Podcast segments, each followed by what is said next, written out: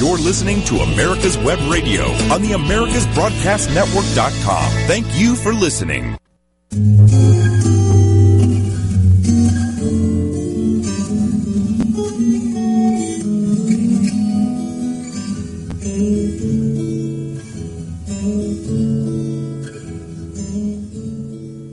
Back into the Doctor's Lounge.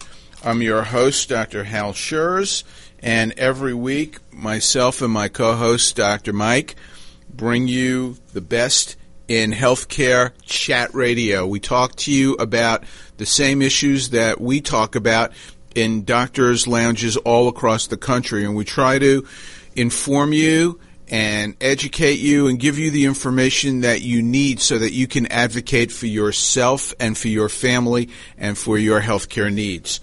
This show is brought to you by the Docs for Patient Care Foundation. We are the only physician led healthcare think tank in the country. We have uh, been out there fighting the battles on behalf of our patients, and our goals are preservation of the doctor patient relationship and fighting for healthcare freedom for all Americans.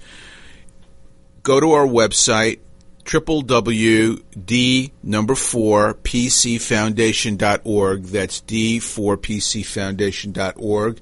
And go through things that are on that website and educate yourself about the things that we've taken the time to put up there. And you'll, I think, be um, very uh, pleased by what you're reading because these are the issues that affect each and every one of us, and you need to support what we're doing. So please give generously to our efforts. No amount is too small nor too big, and this radio show is one of the many efforts that we have out there to educate the public. So if you like this show and what you see on the website, we need your help. So please give generously and uh, continue to allow us to continue doing what we're doing. So here we are. It's hard to believe that we're nearing the end of February in 2019 already. The um, the time just seems to fly by incredibly quickly. Those of you around the country who are getting killed with this terrible weather, I'm so sorry about that. It's uh, it's been a uh, awful awful winter so far. Um, the uh, state legislatures are in uh, in session all across the country, and issues regarding health care are on uh, their dockets all over the country. Uh, I don't think it's any surprise. We talk about the issues on this show all the time. We talk about health care and uh, the incredibly high cost of health care for Americans, um, and that health care does not need to necessarily be expensive, but there are special interests that are uh, involved in health care, which is almost a $3.5 trillion industry right now. And uh, when you get that kind of money, there's an incredible amount of greed in the system. Just this morning, I was reading about the uh, final touches on the CVS Aetna merger, which is going to uh, just be absolutely devastating for people and their costs. If it's not bad enough, getting prescriptions and getting uh, uh, taken care of um, it's going to be even worse when these um, consolidations continue to be allowed to uh, happen. The perpetrators of the high cost of health care are you know obvious to anybody who's been paying attention with uh, it, with regard to uh, health care. The insurance companies, of course, are are uh, very um, much culpable in in all of this. Record profits, uh, the um, narrowing of networks. We talk about there uh, needs to be uh, insurance reform. The best way to do insurance reform, of course, is to cut out as much from insurance as possible and we talk about direct primary care all the time on this show as the vehicle to make that happen. The pharmaceutical companies, specifically the pharmacy benefit management companies or PBMs, who are sucking resources out of the system and raping, yes, raping the public and charging ungodly amounts of money as middlemen so that they can reap profits at the expense of patients is just unconscionable.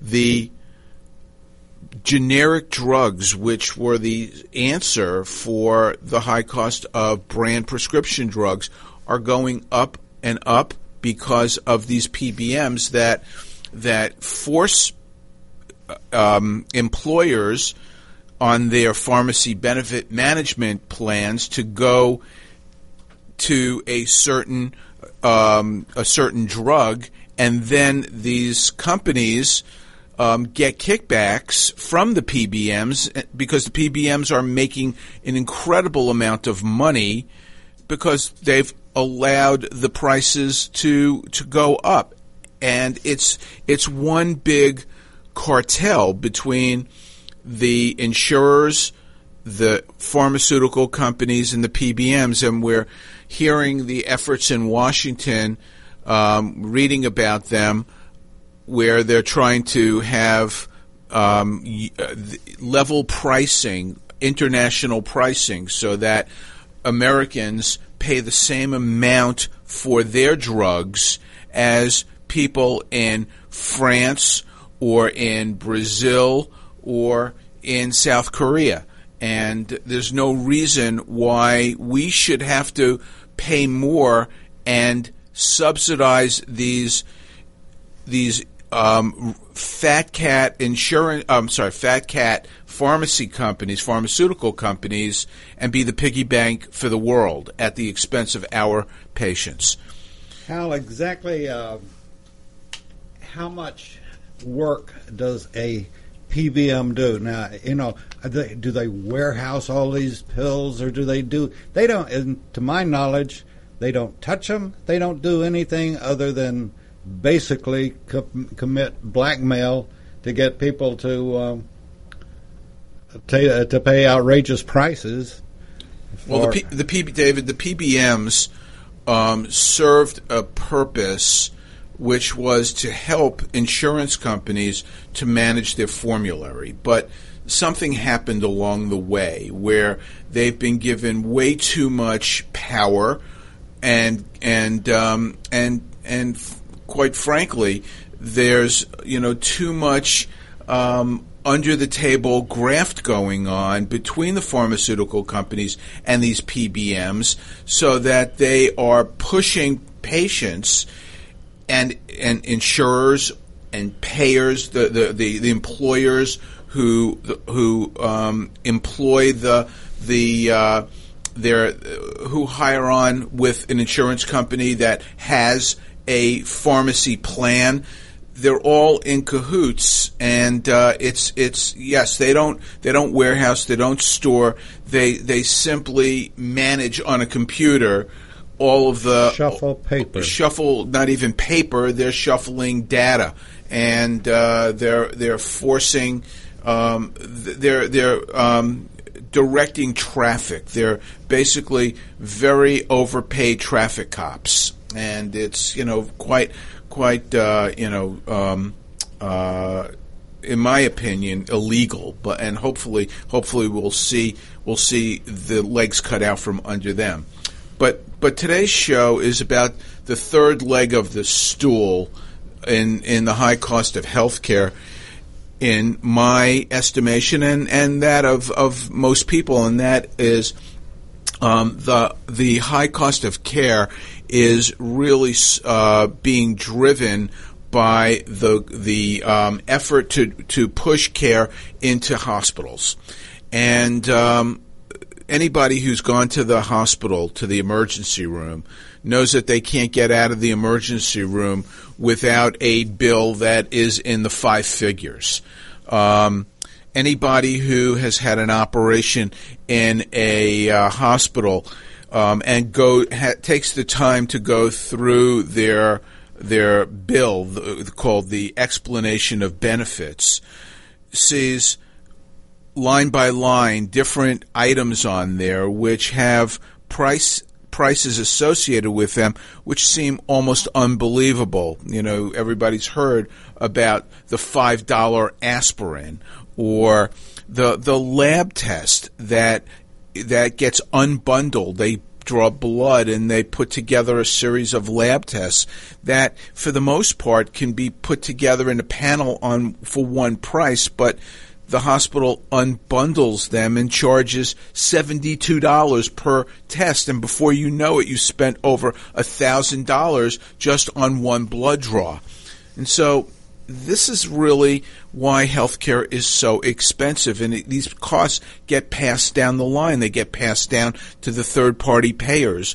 And so that's why insurance costs go up and up and up. And so one of the mechanisms that has allowed this to continue has been the certificate of need laws. And those the disease of addiction is a life altering show know that we listening speak about this on a regular basis. I'm going to just uh, go through this quickly to refamiliarize everybody with what we're talking about.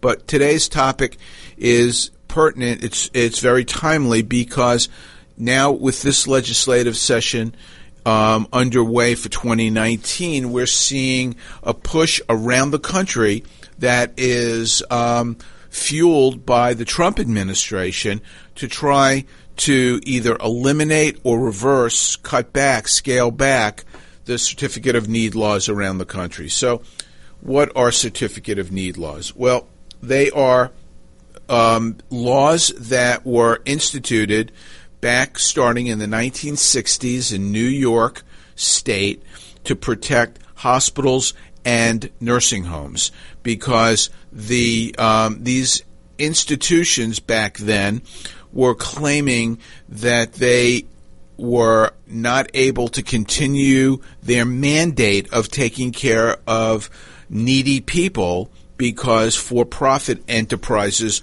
were um, were siphoning off resources, the high, the, the, they were cherry picking. They were taking away the um, the the uh, patients who were more lucrative and leaving the hospitals with the scraps. And so, certificate of need laws were instituted with the premise, the following premise: number one, it would prevent the proliferation of of um, hospitals and skilled nursing facilities so that it would um, be able to allocate those resources better and presumably reduce costs.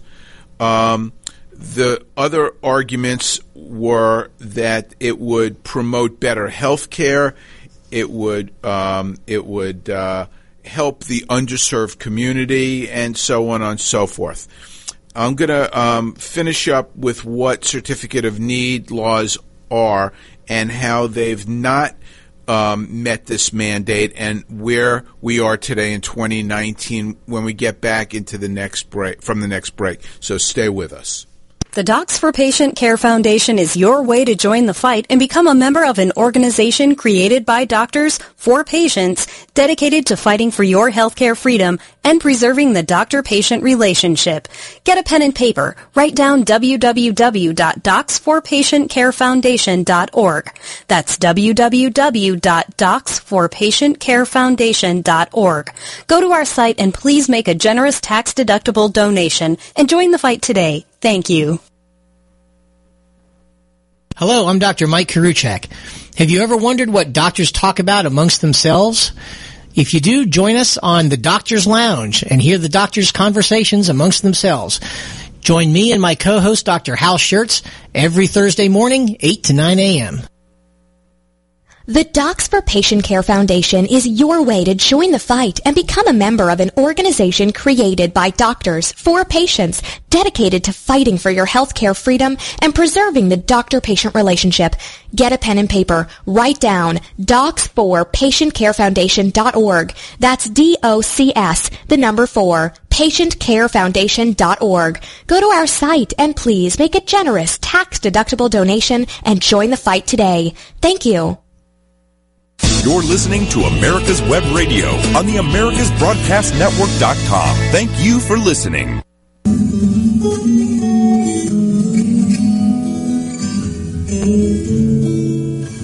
Welcome back to uh, the Doctor's Lounge. I'm Dr. Hal, and today we are going over Certificate of Need, CON 2019. So I was just laying the groundwork for how Certificate of Need laws came into being back in the 60s, and they they um, proliferated in the 70s.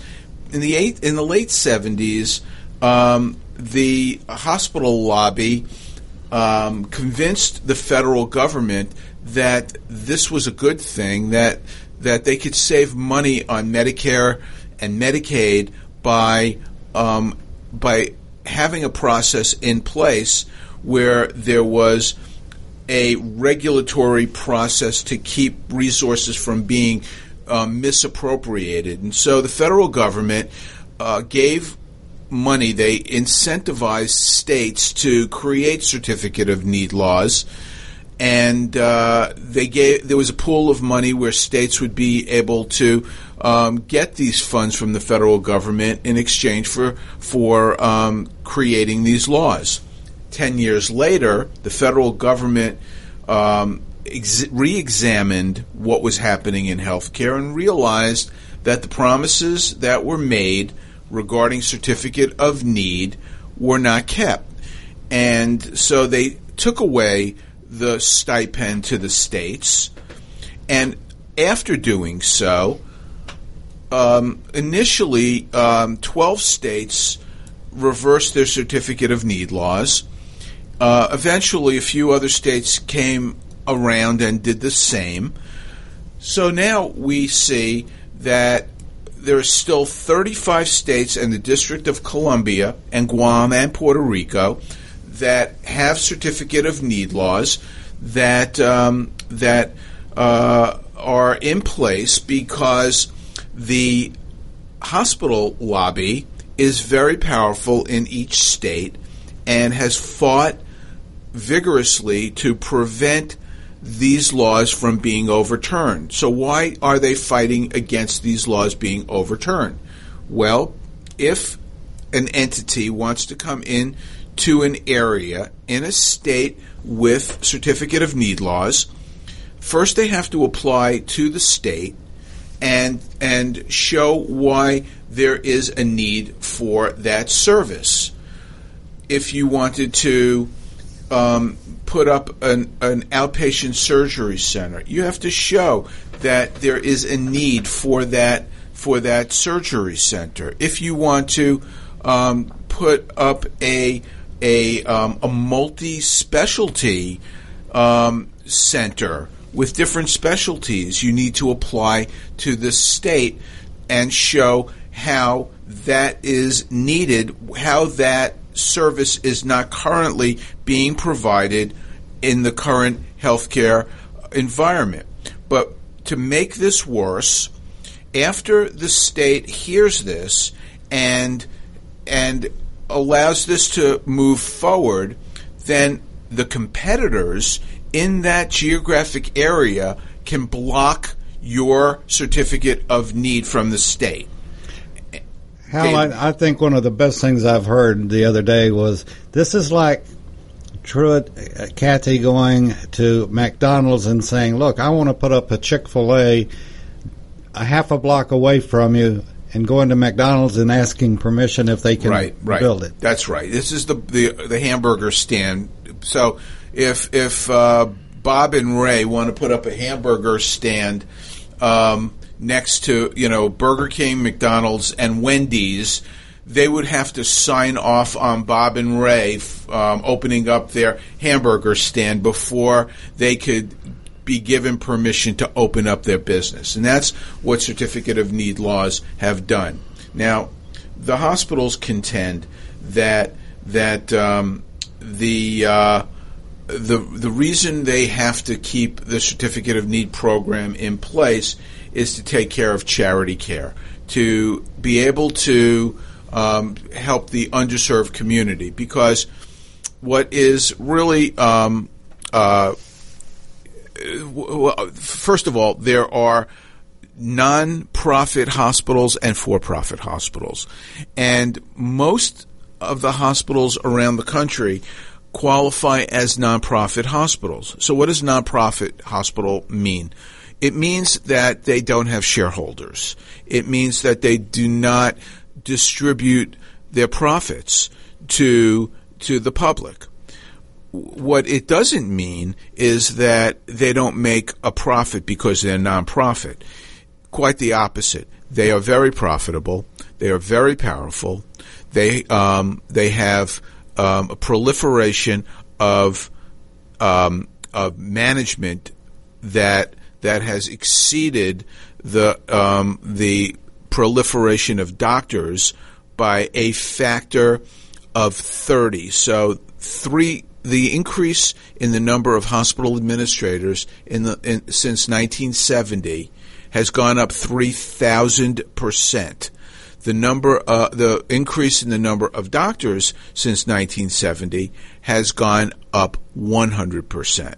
So, so we are seeing a actually a 30 to one ratio of hospital administrator to doctor um, increase, and it costs a lot of money to to support that.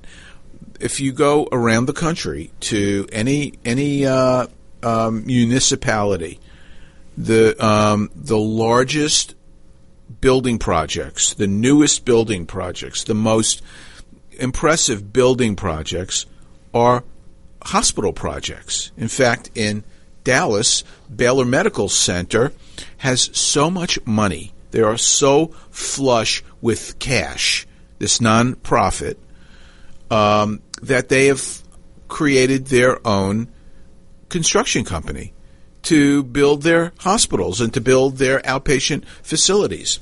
So, non for profit doesn't mean that they're not profitable. It just simply means that they internalize their profits and they they pay, increase their their management team. They pay them very handsomely and um, and uh, they uh, are are quite powerful. They have very expensive lobbyists to try to keep the status quo and convince people in the Chamber of Commerce and and in the state legislatures that they are doing, um, you know, a public service by continuing to um, keep the model as is and allow for the uh, um, for them to continue to uh, operate business as usual.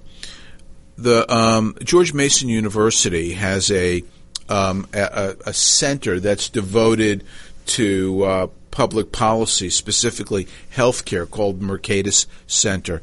And the people who um, work there, many of whom I know personally, are um, academicians who have looked at this data and have really um, they, they've they've scrutinized it to see if the claims by the proponents of certificate of need actually carry any water. And in a, an article that came out um, less than two years ago from Mercatus by Matthew Mitchell, you know, he asked the specific questions that are always um, the points, or, or he he tried to diffuse the arguments by looking at each one that the hospital um, uh, community and the advocates for continuation of CON have advocated for. One of them is does it ensure an adequate supply of healthcare resources? If you remember, I said that this these laws were in, enacted to make sure that there were um, adequate um, resources in healthcare and um, and that they were allocated properly. Well, their research, the Mercatus Center's research, shows that states with certificate of need programs have 99 fewer hospital beds per 100,000 people than states without these regulations. And and so actually when you limit uh, when you have certificate of need laws, they actually limit the number of hospital beds. By limiting the number of hospital beds, you're actually decreasing access. The second argument that they that always comes out is do certificate of need laws ensure access to health care for rural communities? And the answer is that in in um, uh, certificate of need states um, that there are 30% less rural beds per 100,000 than in states without certificate of need laws. Um, do, do, they promote high quality health care? And the data does not support the fact that that high quality health care is enhanced because of certificate of need laws. Just the opposite. It stifles innovation and it it perpetuates the status quo. And so it does not help with quality of care. In fact, it encumbers it. Another argument is do certificate of need programs ensure charity care? Do they help with, uh, do they actually fulfill their mandate that, that they were given in exchange for having certificate of need laws? And the research by the Mercatus Center shows that there's no evidence that hospitals in states with certificate of need programs provide any more charity care or care to the underserved communities than hospitals in states without certificate of need programs. Now there are exceptions. There are certain hospitals that that step up. I, I don't want to paint this with a broad brush, but I do. You know this this is this is uh, you know general principles, and you know you you have to look at the the entirety of the problem and not just the the exceptions. Um, another of their arguments is that they um, allow that that when you have certificate of need programs that you can um, help direct care to non hospital alternatives like um, ambulatory surgery centers or laboratory or or imaging centers. And it's just the opposite. If you have certificate of need laws those ambulatory surgery centers can't go up. They can't be built. Um, the best example I have that I always use is the Surgery Center of Oklahoma, where they can give the exact same care at the Surgery Center of Oklahoma compared to the hospital down the street at one fifth to one tenth of the charge. Now, hospital charges and what they get paid are not the same. I recognize that. If you ever look at what they charge and what they get paid, it's ex- exceedingly, it, it is startling how much less it is. But at the Surgery Center of Oklahoma, which is a cash facility, what they charge is what they get, and they don't charge more. So if they tell you that for a knee replacement it's going to cost you $13,000, they can find six other things wrong with your knee and take care of it while they're in there, and you're not going to pay a nickel more than $13,000. And that's really what the promise of of healthcare should be. And I'm going to bring us back to 2019 when we get back in the next segment. So please stay with us. The Docs for Patient Care Foundation is your way to join the fight and become a member of an organization created by doctors for patients dedicated to fighting for your healthcare freedom and preserving the doctor-patient relationship. Get a pen and paper. Write down docs4patientcarefoundation.org. That's D-O-C-S, the number four, patientcarefoundation.org. Go to our site and please make a generous tax-deductible donation and join the fight today. Thank you. Hi, I'm Dr. Mike Koriwchak. Join me and my co-host, Dr. Hal Scherz, as we talk about the topics that doctors talk about amongst themselves, such as Medicare, Obamacare, alternative forms of care, and health information technology. Join us every Thursday morning, 8 to 9 a.m. The Docs for Patient Care Foundation is your way to join the fight and become a member of an organization created by doctors for patients dedicated to fighting for your healthcare freedom and preserving the doctor-patient relationship. Get a pen and paper. Write down docs4patientcarefoundation.org. That's D-O-C-S, the number four, patientcarefoundation.org. Go to our site and please make a generous tax-deductible donation and join the fight today. Thank you. You're listening to America's Web Radio on the AmericasBroadcastNetwork.com. Thank you for listening.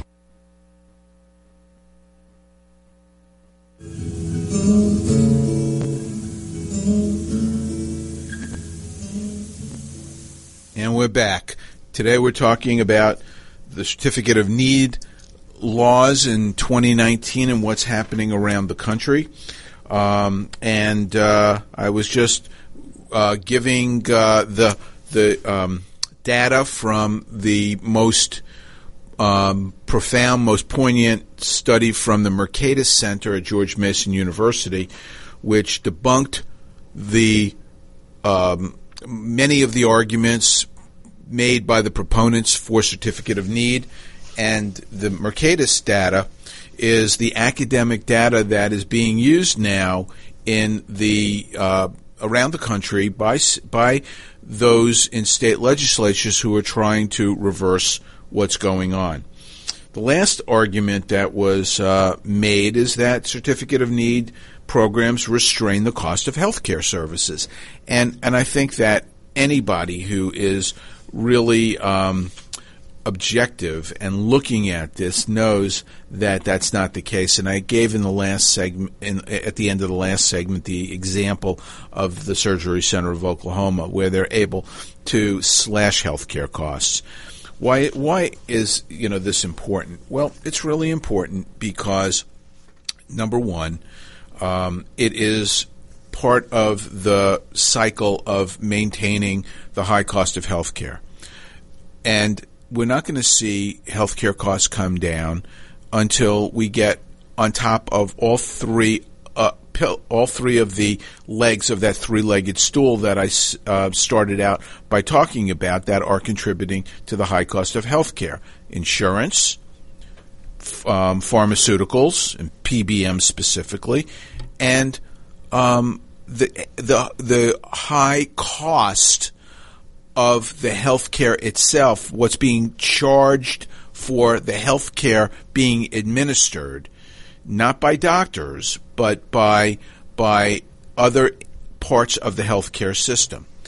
And and so by getting a handle on all three of those, healthcare costs will really um, help. It, people will will be will be um, helped by by approaching all three of these um, legs of the three-legged stool of healthcare.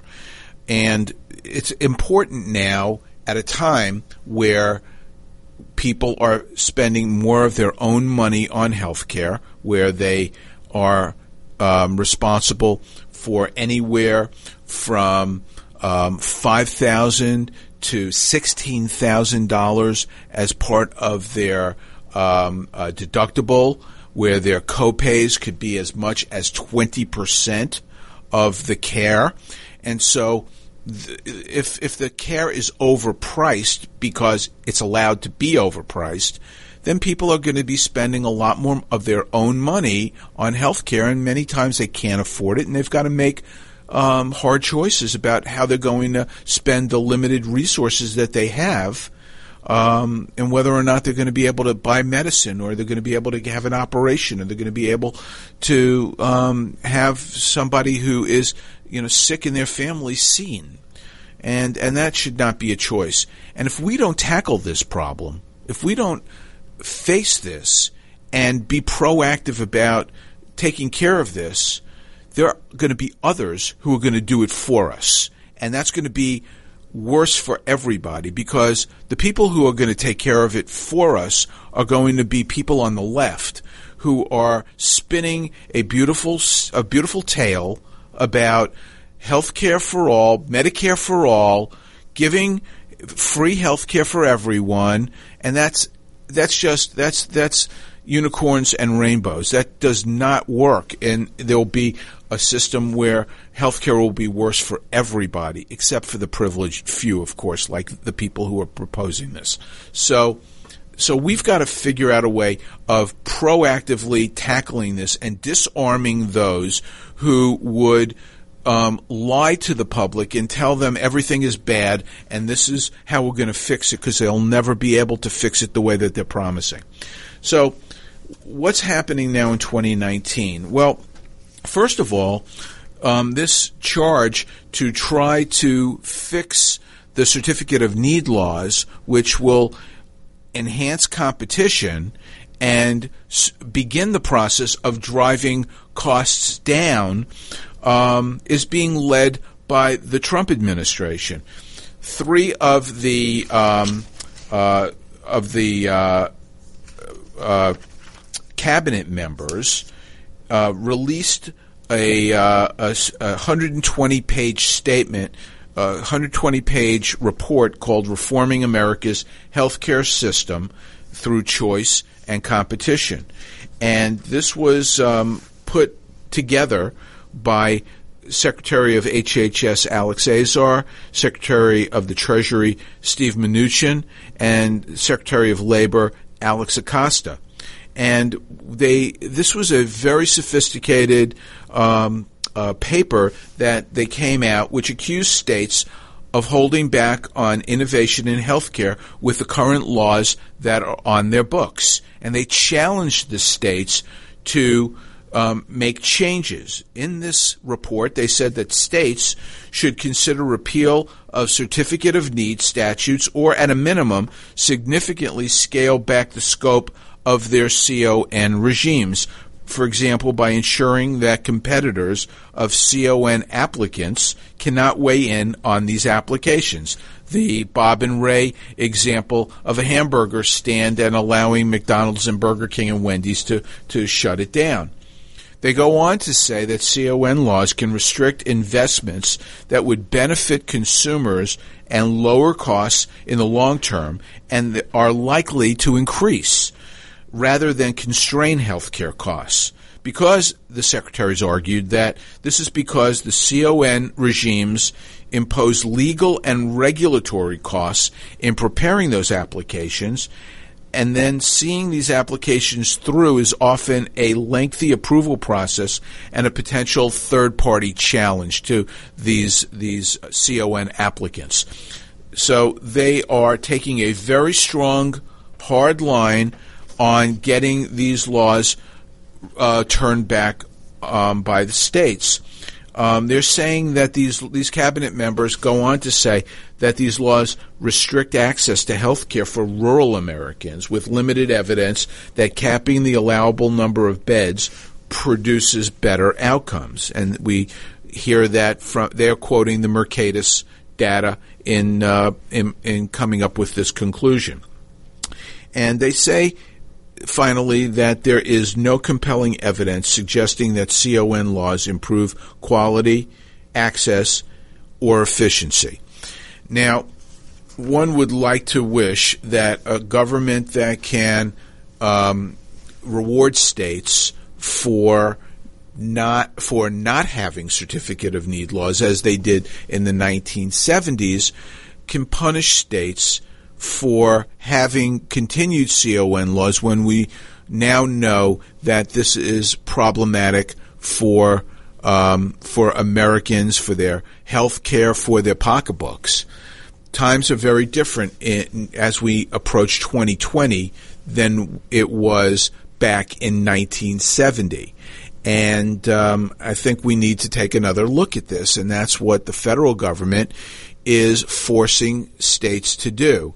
Um, they're not forcing them, but when the federal government makes this kind of um, uh, takes this type of position, it's um, going to hopefully or likely be followed by some action that will help to um, to uh, to spur on the recommendations that they're making. So we're seeing now in the 2019 legislative calendar around the country multiple states considering modifications to their certificate of need laws. This is the first time in recent memory that I have uh, uh, seen this flurry of activity regarding CON laws. Every year there are some states that talk about it. There are uh, lawsuits that are filed, and uh, this is the first time that that there is now real real action going on that that may um, uh, result in some change, and I think it's worrying the special interests, uh, the hospitals specifically, and they're getting very edgy about this. The states that have uh, um, active bills pending are uh, Georgia, uh, House Bill 198, South Carolina, House Bill 3823, Virginia, House Bill 1680, and Alaska, House Bill 17. Florida is also expected to introduce changes to the CON laws um, in this session. And in Iowa, there is a federal case, which is very unusual, um, in the eighth that's made it up to the Eighth Circuit it, of uh, of uh, uh, U.S. District Court um, that is uh, the a doctor, an ophthalmologist who is uh, um, filing a who has filed a case against the Iowa Department of Public Health and the State Board of Health, um, trying to get the uh, law overturned. Um, specifically in Iowa, I'll, I'll just since I, I, left off with that, th- this is an interesting case in Iowa. There is a um, this this law is um, uh, a, a ophthalmologist who has been trying to get a surgery center put up for 20 years and has been blocked he wanted to open up a cataract center in Iowa, and their certificate of need laws are excuse me, fairly onerous and would and prevented him from doing that. And so finally, he got um, the Institute for Justice to take on his case pro bono, and I'm not sure how they actually got it out of state court and got it into federal court unless this was uh, uh, done under a RICO violation, the racketeering um, uh, legislation, which would take it into a federal court. But but they are contending that this is restraint of trade. It is uh, anti uh, um, uh, free trade. It's pr- it's monopolistic, and this case has made it all the way up to the Eighth Circuit. And the reason why I am very familiar with this case is because, uh, as one of the country's experts on certificate of need, I was asked to weigh in on this and to um, uh, act as a friend of the plaintiff. Um, which I did, and I filed with the help of, of former uh, Institute of Justice attorney we created an amicus brief that relied on, in large part, on previous case law, eh, in which was anti-monopolistic, and also Mercatus Center data, as well as a lot that was written about certificate of need over the last last uh, uh, 15 years. And so this is actually public information, U.S. Court of Appeals um, and uh, the amicus brief that was filed by the Docs for Patient Care Foundation in support of the plaintiff. And there's a very good chance that this case will um, will win. If it does, um, the state may appeal it, and it may go to the U.S. Supreme Court, which would be, um, I think, a uh, very important uh, uh, case to uh, uh, re-examine whether or not uh, health care should be limited on a state by state basis, and that would be a sweeping um, result um, that would uh, change things overnight. But in the meantime, there are um, the states that I mentioned who have uh, um, uh, laws that are being uh, or bills that are being uh, um, discussed right now in state legislatures. And in the last segment, I'll just briefly go over a few of those bills. Uh, and uh, so stay with us in the Doctor's Lounge. The Docs for Patient Care Foundation is your way to join the fight and become a member of an organization created by doctors for patients dedicated to fighting for your healthcare freedom and preserving the doctor-patient relationship. Get a pen and paper. Write down www.docs4patientcarefoundation.org. That's www.docs4patientcarefoundation.org. Go to our site and please make a generous tax-deductible donation and join the fight today. Thank you. This is Dr. Susan Blank, host of Detailing Addiction and medical director of the Atlanta Healing Center. Please join me on Tuesday afternoons at 4 p.m. The Docs for Patient Care Foundation is your way to join the fight and become a member of an organization created by doctors for patients dedicated to fighting for your healthcare freedom and preserving the doctor-patient relationship. Get a pen and paper. Write down docs4patientcarefoundation.org. That's D-O-C-S, the number four, patientcarefoundation.org. Go to our site and please make a generous tax-deductible donation and join the fight today. Thank you.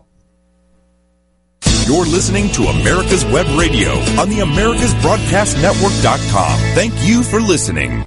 Thanks for being with us today in the Doctor's Lounge. Um, I'm Dr. Hal. We've uh, covered um, the latest on Certificate of Need on this show, and I uh, left off um, telling you about the uh, Iowa uh, challenge, which is in federal court. I'll finish up by telling you about some of the state challenges. Some of these state challenges um, are supported by the a um, uh, position paper that was written by the Trump secretaries of HHS, Labor, and um, um, and uh, I'm, I'm having and uh, Treasury. The um, there's also a Department of of uh, Justice Antitrust Division and Federal Trade Commission uh, report that argues that such laws raise competitive concerns and that the evidence does not suggest that CON laws have generally succeeded in controlling costs. So we've got multiple agencies in the federal government who are challenging the need to continue certificate of need laws, and this is um, helping to push forward the uh, the um, activity that we're now seeing in various states.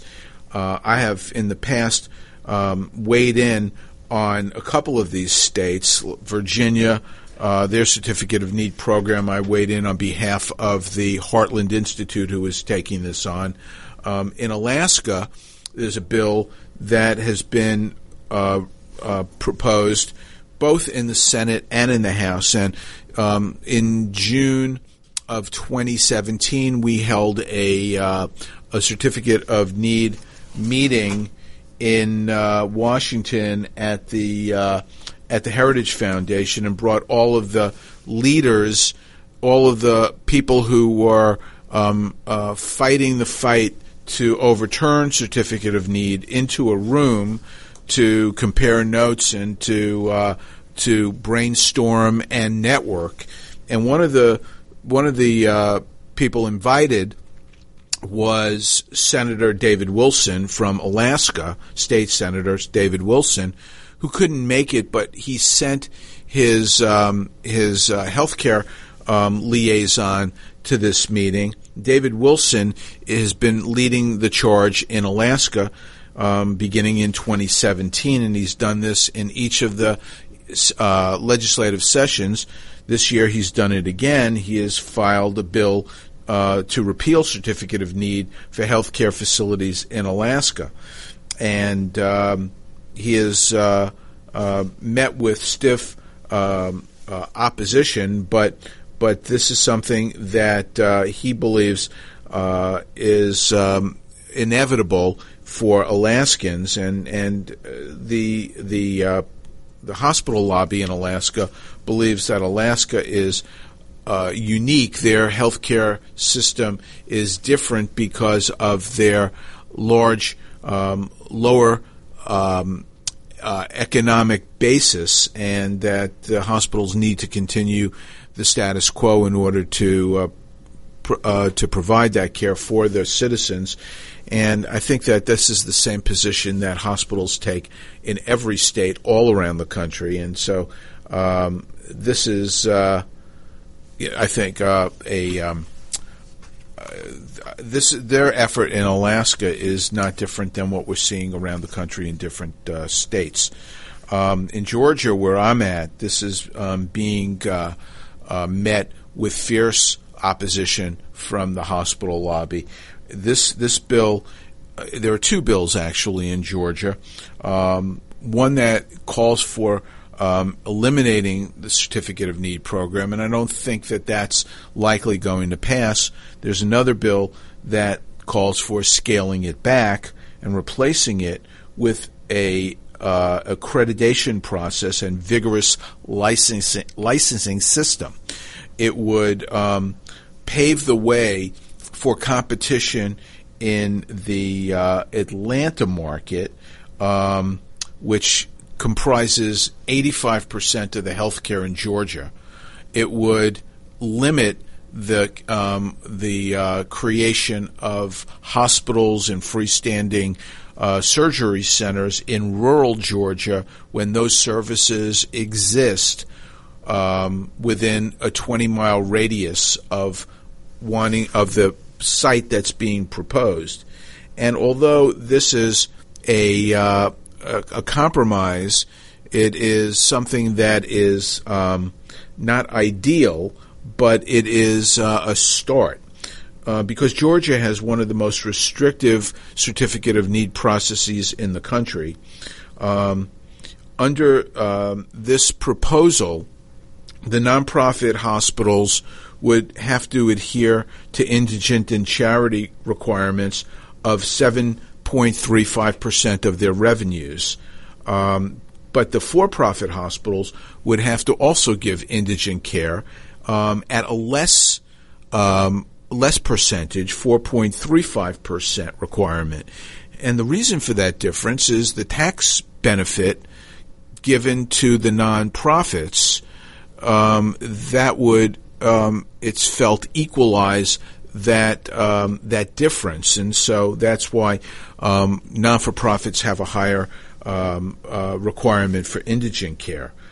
The um, the the the uh, hospitals are fighting this in Georgia because of Cancer Treatment Centers for, of America, which is um, a very aggressive private um, uh, cancer uh, center that some people may be familiar with, and I'm not um, going to speak of whether they're good or bad, doing the right thing or not doing the right thing, but people have a choice, at least when centers like this are allowed to be put up. And I think that that uh, the the resistance by hospitals is for center like this, which is um, very successful, very well funded, and has very high profile, uh, allowed to come up in their in their uh, backyard.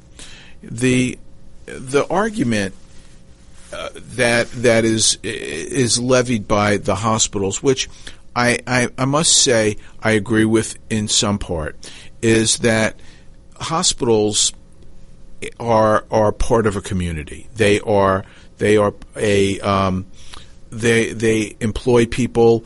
They they do good work. They do charity work. They help support charitable um, efforts in in a local area they're part of the fabric of the community. And their argument is that if you allow carpetbaggers to come in, private equity firms to just put up facilities and just undercut them because they have large um, uh, treasuries, large large bank accounts, and and try to put them out of business, you're not doing the community a favor. You're actually hurting the community in the long run.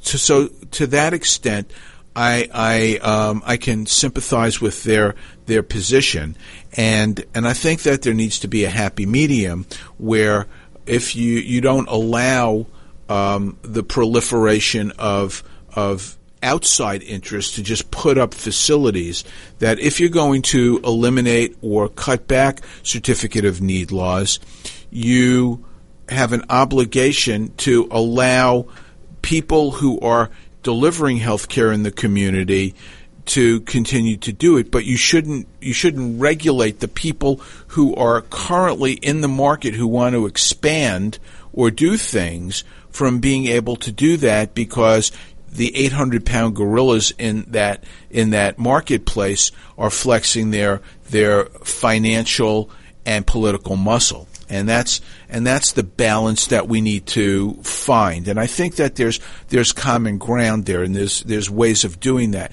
Personally, I believe that that doctors in who are not employed by hospitals and hospitals can work together as partners, not as um, one subservient to the other, but work together as partners and develop uh, models, develop places where healthcare can be delivered at a less expensive, more affordable basis, and a better on a better um, uh, uh, basis on giving better care. And if you give better care at even if it's a bit more expensive than it could be at a competitor, if you give better care, you're giving people the choice to say, you know what, I'm willing to spend 10% more or 20% more to get the best doctors, get the best facilities, get the best outcomes. And that's that's where this really needs to go. If you compete on quality and you compete on on um, on customer service, accessibility, outcomes, on price, I think that everybody wins. But if you if you use the political system to force certain things to happen, then that's that's when things go off the rails, and that's where we are right now. And I, you know, and I'm optimistic that um, that we are headed in a in the right direction, and I'm always the optimist in healthcare. Those of you who've listened to this show for all the years that we've been doing this know that um, even though I spin a tale of doom and gloom and black clouds, I wouldn't be doing this if I wasn't optimistic about where we're heading. And if we're not optimistic and we are not proactive, then we are going to see the people on the extreme left who I don't want to name, but who you know, who are spinning these fantastical tales of what the government can do for people with health care, people are going to believe it if they have no prospect for something better. That always happens in in um, in environments in countries where people feel like they have nothing to lose, and so they go for these promises that are being made by people who can't fulfill those promises. And that is exactly what is going to happen in healthcare if those of us who have the ability, who have the opportunity to make positive changes for patients don't step up and do the right thing and start to do this. The last thing we want is to see um, limited choices and have the government tell us what we need to do. That's going to be no good for anybody. So I hope that this show fulfilled our mandate, which was to educate and keep you informed about what's going on. And um, I, uh, uh, if anybody has any comments, please send them uh, via email to Doctors Lounge at America's uh, Webradio.com, and we will uh, will uh, be able to address those. Stay, come back and uh, listen to me in two weeks when I'll be back with you with another timely show. And next week, uh, Dr. Mike will be back with you uh, doing his bit. So thank you for joining us in the Doctor's Lounge. The Docs for Patient Care Foundation is your way to join the fight and become a member of an organization created by doctors for patients dedicated to fighting for your healthcare freedom and preserving the doctor-patient relationship. Get a pen and paper. Write down www.docsforpatientcarefoundation.org. That's www.docsforpatientcarefoundation.org. Go to our site and please make a generous tax-deductible donation and join the fight today. Thank you. You're listening to America's Web Radio on the AmericasBroadcastNetwork.com. Thank you for listening.